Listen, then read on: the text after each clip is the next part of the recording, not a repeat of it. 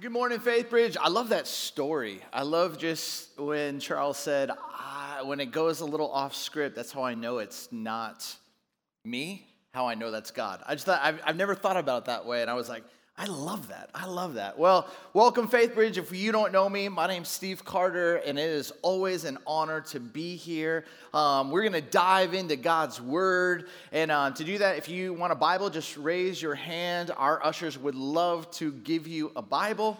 Um, I, this morning, I woke up in Waco, uh, Texas, um, and I did not know that in Waco, Texas, or from here to there, you all had something called fog. That was, I, I like literally, I was like, I've never, I, I expect hot, I expect cockroaches, like, I expect like good baseball, good college football, like, I expect certain things. I did not, fog was not on my bingo card for Texas. That's all I'm gonna say. And I, I drove, I left at like 5 a.m. and I, and I was just driving. All I could see was like the yellow line, like to like right there, and like the white dash and I was just driving so slow. And, and, and God's the God of props. I mean, I'm just driving and I can't see. I thought it was a, a stoplight, and I was like, and then I was like, oh, that's a semi truck. Oh, I'm just gonna move away. Uh, literally could not see. And, uh, but I, I felt like for many of us, when we start talking about conversations around money, it, it feels like we, some of us get into a little bit of a fog we have a hard time seeing clearly. Some of us, we grew up in a home where we were taught how to make money behave, and for some of us, we weren't. And today, I, I don't really want to talk about money. What I want to do is, I, I want to talk about one verse and how this one verse over the last few months has just been wrecking me and the kind of person that I believe every one of us here at FaithBridge wants to be. I really, really believe this. And, and, and what's amazing is this passage comes from the book of Acts. And in, the, in Acts chapter 20, Paul is giving a farewell speech to the church in Ephesus. And the church in Ephesus is a church that's near and dear to his heart. And he's about ready to leave, and he's headed towards Rome because that's his final mission. He wants to like speak to Rome. He wants to minister and share the gospel with Caesar. Like he's he is gung ho about transforming the entire empire for Christ. And he has to leave. And when you leave a group of people that mean everything to you, you often say lines and axioms and, and, and stuff that you want to reinforce no, no like word goes missed. There's no like throwaway sentences. Paul wants these people to understand. And look what he says in Acts 20, verse 35. It says this In everything I did, this is Paul speaking, everything I did, I showed you that by this kind of hard work, we must help the weak remembering the words the Lord Jesus himself said, it is more blessed to give than to receive. I, I, love this. Paul's like, some of his final words. He's like, hey, here's what I want you to understand it is more blessed to give than receive. And here's my question Is it? Like, do you ever, you ever like read scripture and you're like, did you get that one right, Paul? Did you get that one right, Jesus? Like, is it more blessed? Because we live in a world right now, it's like, get yours while you can. You know, 0% interest, get it. Like you, you have this sense where it's like accumulate, take, strive, achieve, get what is yours. And the gospel and the kingdom of God and the economy, it's like, it is more blessed to give than receive. And I, I have been so fascinated. And to be honest, I, I really wanted to try and prove this verse wrong. That was, that was like the way I, I set out to go, okay, there's times where scripture was written. And I'm like, how is it still more relevant today than the first time those words were uttered or written? You look at Genesis chapter 3 when the man and the woman, like, they choose to take of the fruit and they fall into sin. And the curse is that man will experience their identity by the sweat of their brow, meaning that men will find their identity in what they do for work. Yeah, that, that's pretty much how it is, isn't it, guys? For many of us, we're like, oh, this is my success, my achievement. Not, not that my belovedness, but that was written 6,000, 7,000 years ago, and it's still relevant to today. And so I found myself wondering, like, is it more blessed to give than to receive? So I started to uh, study neuroscience. Any of you uh, neuroscience majors or work? Rice, University of Houston, good win against Baylor yesterday. Um, no one? Okay, so you're gonna have to trust me on this, but you can study it on your own. Neuroscience, they would say the last 20 years, the 21st century has been known as like the century of the brain. And people are beginning to like do so much work on what the brain, prefrontal cortex, all of these parts of the brain, lizard brain, to help us understand why we do what we do. And in a recent study, by Stanford, by Pittsburgh, even by the University of Notre Dame. So you know it has to be true for me to quote Notre Dame. And like, I'm here to tell you, like, what they began to discover was something that was known as the happiness trifecta. So, this happiness trifecta of stuff that is being produced and worked through your brain and through your body. And the happiness trifecta is dopamine plus serotonin plus oxytocin. And you're like, we came to church, and I'm here to tell you this is amazing. Dopamine is where you get your motivation, your desire, your sense of arousal.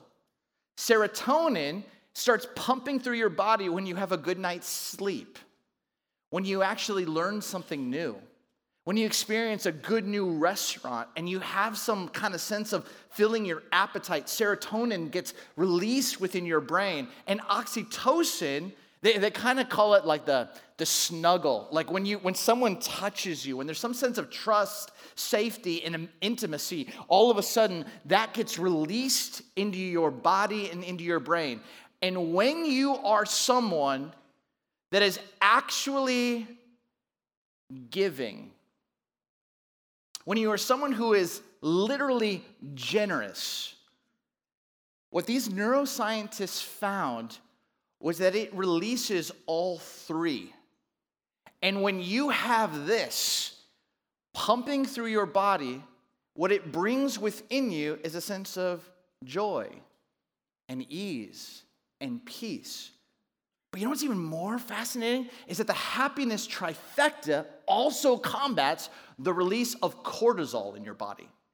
And cortisol is like the fight or flight. Cortisol is like whenever we feel scared. Cortisol is like gets pumped through our body when we're when we feel fear, when we feel shame. And, and many of us, when we're stressed or overwhelmed, our adrenals start pumping cortisol through our bodies. And most of us living in the US today don't have the happiness trifecta. We have cortisol hangovers. And, and, it, and it has us on edge. And oftentimes, what they're, what they're finding, even these neuroscientists, is that they're saying this that when you have so much cortisol being created and pumped through your body, the wear and tear on your heart, on your mind, on your body, on your soul, it's legitimate and real. And when you think about the motivation, when you're driven by scarcity or fear or shame, or like oftentimes it's like, I gotta get mine, I gotta get mine, I gotta get mine, I gotta get mine. It's all about receiving before giving. And Jesus, almost 2,000 years ago, says, Ah, it is more blessed to give than to receive. And the truth is, it is. It is more blessed to give for our heart, for our mind, for our body and for our soul than to receive. But I've been thinking so much about this, and I began to realize something. Well, if that's true, why is it so hard for us as the church to embody this? And I think for many of us, we almost have like one foot in the church and like, I want the kingdom of God economy. I want that sense of this is what Jesus taught us. And yet, everything that we are kind of almost by osmosis driven to think and discover is kind of how the world views money. For instance, net worth. We talk about it like, how much are you worth? How much are you bring in a calendar year? We use language like net worth, which is all about accumulation and receiving. And I was talking to a buddy of mine who's a pastor in Canada. His name is Daniel Im, and he was telling me about a guy named by the name of Bob Lolich who, who wrote this book all about this kind of comparison between net worth versus net given. Have you ever heard of net given before? The idea of net given is when you start to look at your finances not by how much you've received, but by how much you've given away. And I'm reading this, and it is convicting me. And he said, like, you start thinking about net worth, all you will think about is how the world views money. But when you start to see it as, oh, how much have I given away? And it, it, it changed something in me. So I went back and I started looking at my taxes from like 18 on. So 18 to 44. Some of them I'm like, oh my goodness, I, I did that paperwork wrong. Please edit that on the podcast. Um, but I'm like looking at this stuff. And, and, and I, I honest, honestly, if I go back to my early 20s, and that giving wasn't that great. Because I was all about this but I could speak about generosity, but I was all about accumulation. And over the last couple years, and I saw this significant shift that began to happen. The last decade, where all of a sudden I, I started to recognize, oh, and I didn't have language for it, but how, how do we become the kind of people that aren't net worth people, but really about net give? But then as I was thinking about this and reading about it, I felt as if the Spirit of God just kind of said, hey, you're thinking about this too small. And all of a sudden, it's almost like zoom out. I want you to think about net give and a bigger idea because if it's more blessed to give than receive, then you know what? It's more blessed to give of what? Our time. The question has to be is how generous are you with your time? And we all have 168 hours in a given week. And the question is, how generous are you with your time? Like, it's amazing as these neuroscientists, they found that people who volunteer consistently, the same organization, the same church, the same not for profit, that they have a five year longer lifespan than other people who don't. What? That's why the people in the church never die right? Because we're volunteers, we're serving, right? And the truth is, like, I think there's something about this, but for some of us, we just come and, and, and something creeps in. They're just like, oh, I just come here and I receive, right? I just receive, I just consume. But when you have this almost, it's more blessed to give than receive, you're like, oh, how does that affect the way that I serve and give back, whether in my neighborhood, my school, my church, my community? What does that look like for you? And every one of us has to wrestle with this. But, but it's bigger than just time. It's actually more blessed to give with our talent. And some of you have incredible spiritual gifts and unbelievable superpowers that you have just placed in a bookshelf. And they're there. Maybe two decades ago, they were just thriving. You felt the thrill of God using you. But now you're like, ah, I kind of retired. Retired from actually putting those gifts on display. Someone after the first service came up to me and said, I have a book inside me, and I've been holding that talent because I'm afraid. When you're actually someone who's more generous, you go, oh my goodness, I want to give that away. I want to put it out there. I want to be someone who actually just, just blesses and points people to what is right and true and, and good. But it's not just about being the kind of people who it's more blessed to give with our time and our talent. It's also about our treasure. And the question is, how generous are you? You know, I, I think for many of us, truth be told, like we live in the sense of it's it's mine.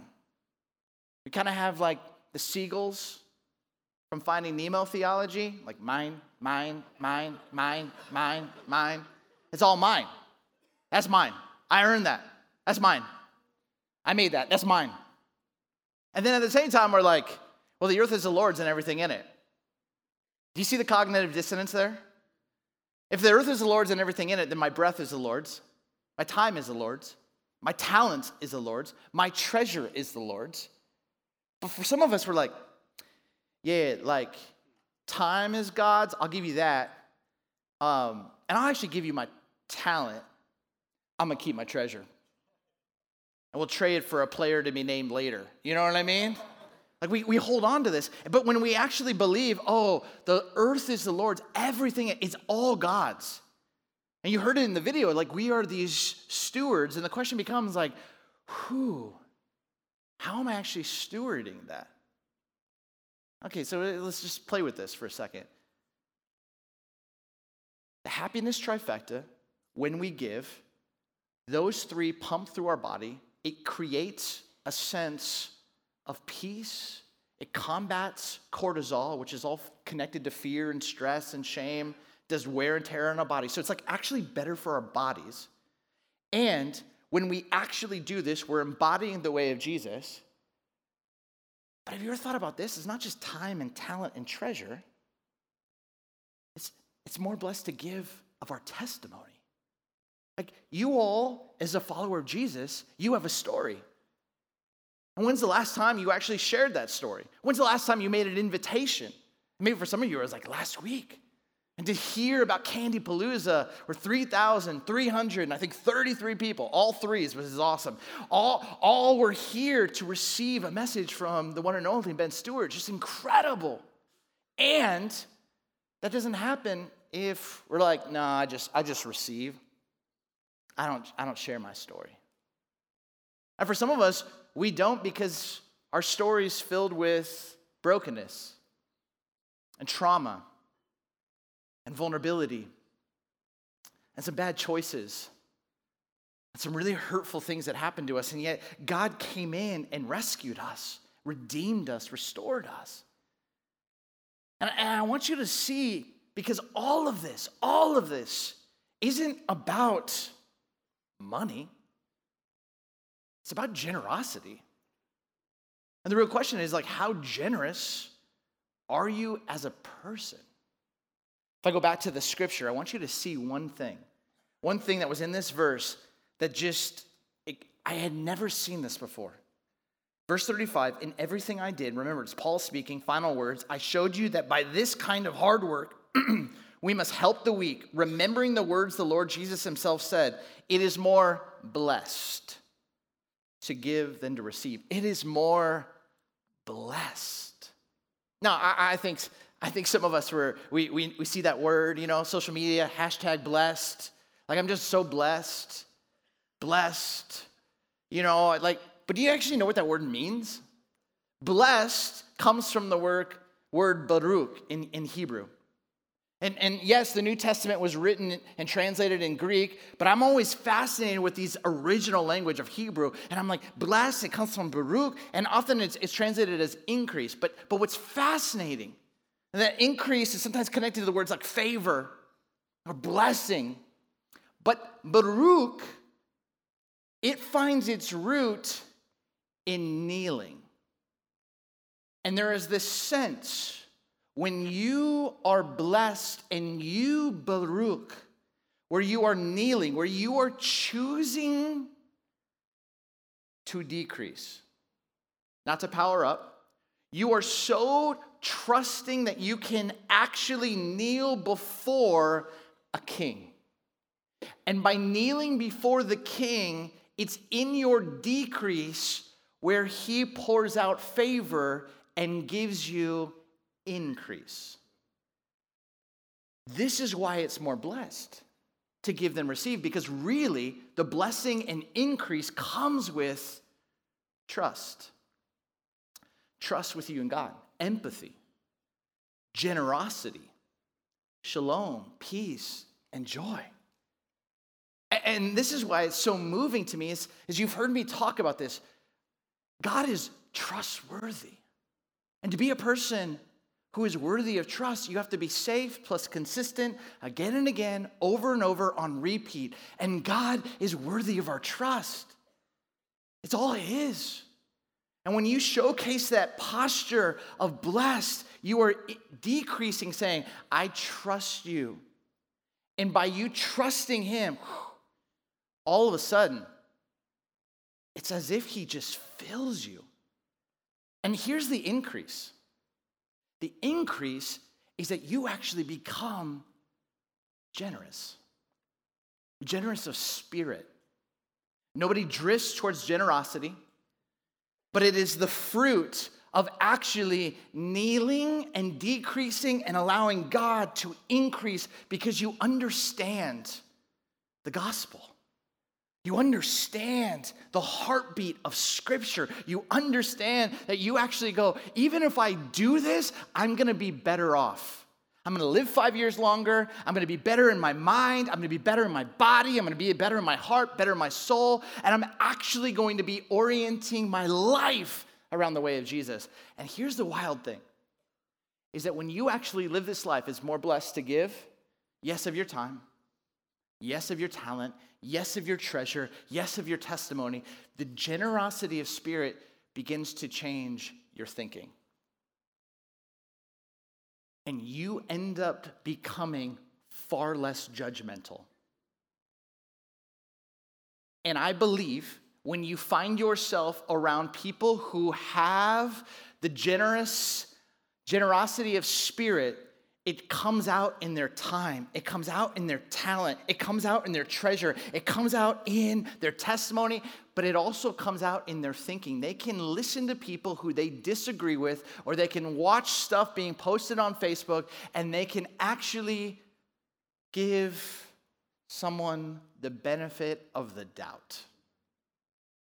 And Jesus says, it's more blessed to give than to receive. Which now presents the most convicting question where God got a hold of my heart. And I had to wrestle with this. Does my life evoke generosity of spirit or controlling of spirit?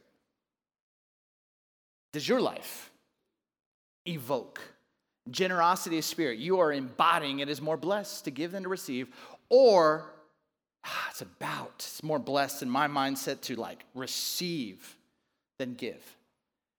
And what's amazing is when you actually give and more blessed to give than receive, you will become a generous person. When you actually believe, like the world teaches us, to get yours and to receive, you will be blessed with a controllable spirit you will just be very, very controlling. And generosity, when it comes to time, it will be controlling of your schedule. When it comes to generosity of your talent, you will see controlling of your success. When you see generosity of treasure, whew, you will see controlling your security. When you see generosity of testimony, oh, I'm controlling my story and how I'm perceived. And when it's generosity of thinking, it is controlling of suspicion. Or as the kids say these days, sus. That's what you'll be. You'll just be someone who's suspicious. Nah, I can't be right. Nope. That can't happen. Mm-mm. And you should really ask yourself what kind of person do you want to be? That's what discipleship is really inviting you to wrestle with. What kind of student do you want to be? One that actually whew, generous, more blessed to give than receive, has a sense of freedom, time, talent, treasure testimony, thinking, or more controlling. You ever been around those people? Mmm, that's a lot of fun. Controlling spirits are not fun people to be around. What's amazing is if you're honest, and this is where this question wrecked me, is I can look at these five and I can go, oh, controlled schedule. Mm. Yeah. Trying to control my success. Mm. Dang it. Trying to control my security. Got to make sure my future's all set. I can think about that a lot. Controlling my story. I don't want everyone to know what's really going on in my life, my struggles. And there's some moments where I get suspicious. And if any one of those is incongruent with a, a, a generosity of spirit way, here's the invitation for spiritual formation is it should always bring you back to the foot of the cross. because you saw a man who sat at the right hand of the Father, who saw a world that was broken, and he had everything. And he didn't just say it's more blessed to give than receive, he actually said, I'm going to embody what generosity of spirit looks like, and I'm going to invite my followers to live my way. I am going to give of my time. I am going to give of my talent. I am going to give of my treasure. I am going to give the one and only testimony that can make us right with God. And I'm going to think the best of Samaritans, of women, of kids, of sinners, of people who are caught in adultery. And I'm not just going to think the best of them, I'm actually going to go to the cross for them, which is the single most incredible demonstration of generosity ever. Where one man would say, I'm willing to die for all of humanity. And here's, here's the wild part. Here's the wild part. If you have a more controllable spirit and you're like, I kind of want that. Here's the actual trade. Because if you're holding on to your story, your story, I don't want everybody to know that I have brokenness in my past. Um, well, we all do. I don't want anybody to know what that is. Here's the actual gift you get to trade your sin, and He takes it and He gives you grace. And you receive that, and all of a sudden He's like, all right, go and do likewise. And what's incredible is every moment where you see the controllable spirit, it ought to bring you right back to the foot of the cross, where you find yourself kneeling decreasing. I can't save myself. I can't rescue myself. I can't change myself. And you watch the heart of the Father, the way of the Son, the power of the Spirit lift you up because you are chosen. You're set apart. And when you begin to actually live out the way of Jesus, you begin to be less controlling and wildly more generous. And I don't know about you, but I want to be that kind of person. And when we're that kind of people and that kind of church, that is contagious. Which brings us to communion. And I think communion is always those moments where I think sometimes we, we just share that it's a time to remember what the Lord did. And I, I get that. I love that. But, but you, you understand that, like, and this will be a little graphic, so stay with me. But if you I love words, but if you took the R-E and then the member, like remember, but we also have like words like dismember, which sounds like a serial killer, you know, like dismembering parts of a body, right? So stay with me, stay with me. I actually look at some of us and I look at my heart, and some of some of my faith has been dismembered.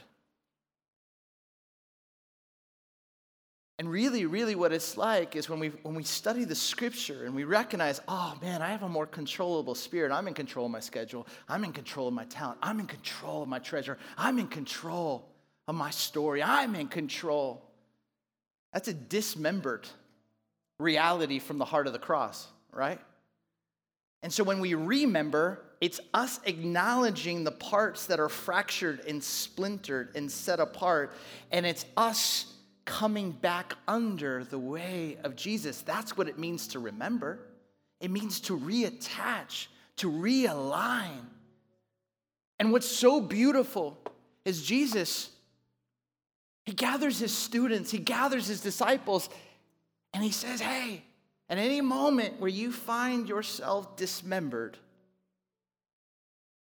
just grab a cup. Because this cup is going to be a picture of my blood. And my blood is going to be a picture of a new com- a covenant that you can always, in my new covenant, realign, reattach, and remember. Because what I'm about to do for you on the cross. And even Jesus said, as he took bread and he broke it, and what's amazing, he breaks it and he blesses it. And this is, this is what Jesus does. He breaks himself open and he pours himself out for us. Picture of generosity.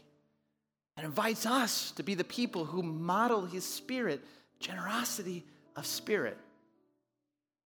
So here's what we're going to do. In the communion room, you're going to be self led. The team's going to lead you in a moment after I pray. And when you feel ready to come and receive, you'll be ready. But in this room, we're going to invite our ushers to kind of lead you.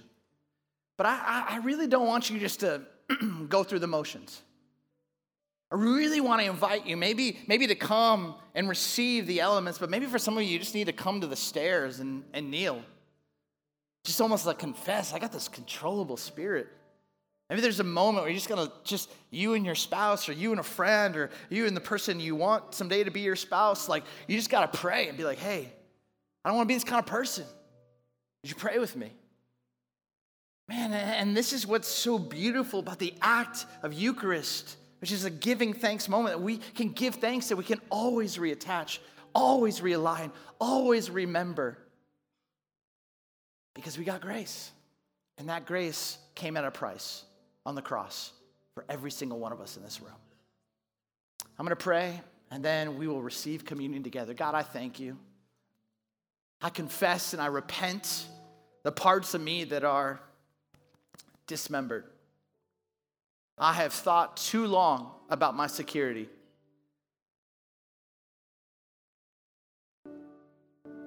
But that security that I try to work for on this earth is not going to secure my eternity. That comes because of what you did on the cross. God, I repent. I repent of the parts of me that just don't want people to see the brokenness in me, the stuff I'm working through, stories of pain in my childhood. But that's your testimony, that's your story. Remember me back to what it means to be a person who's generous of spirit.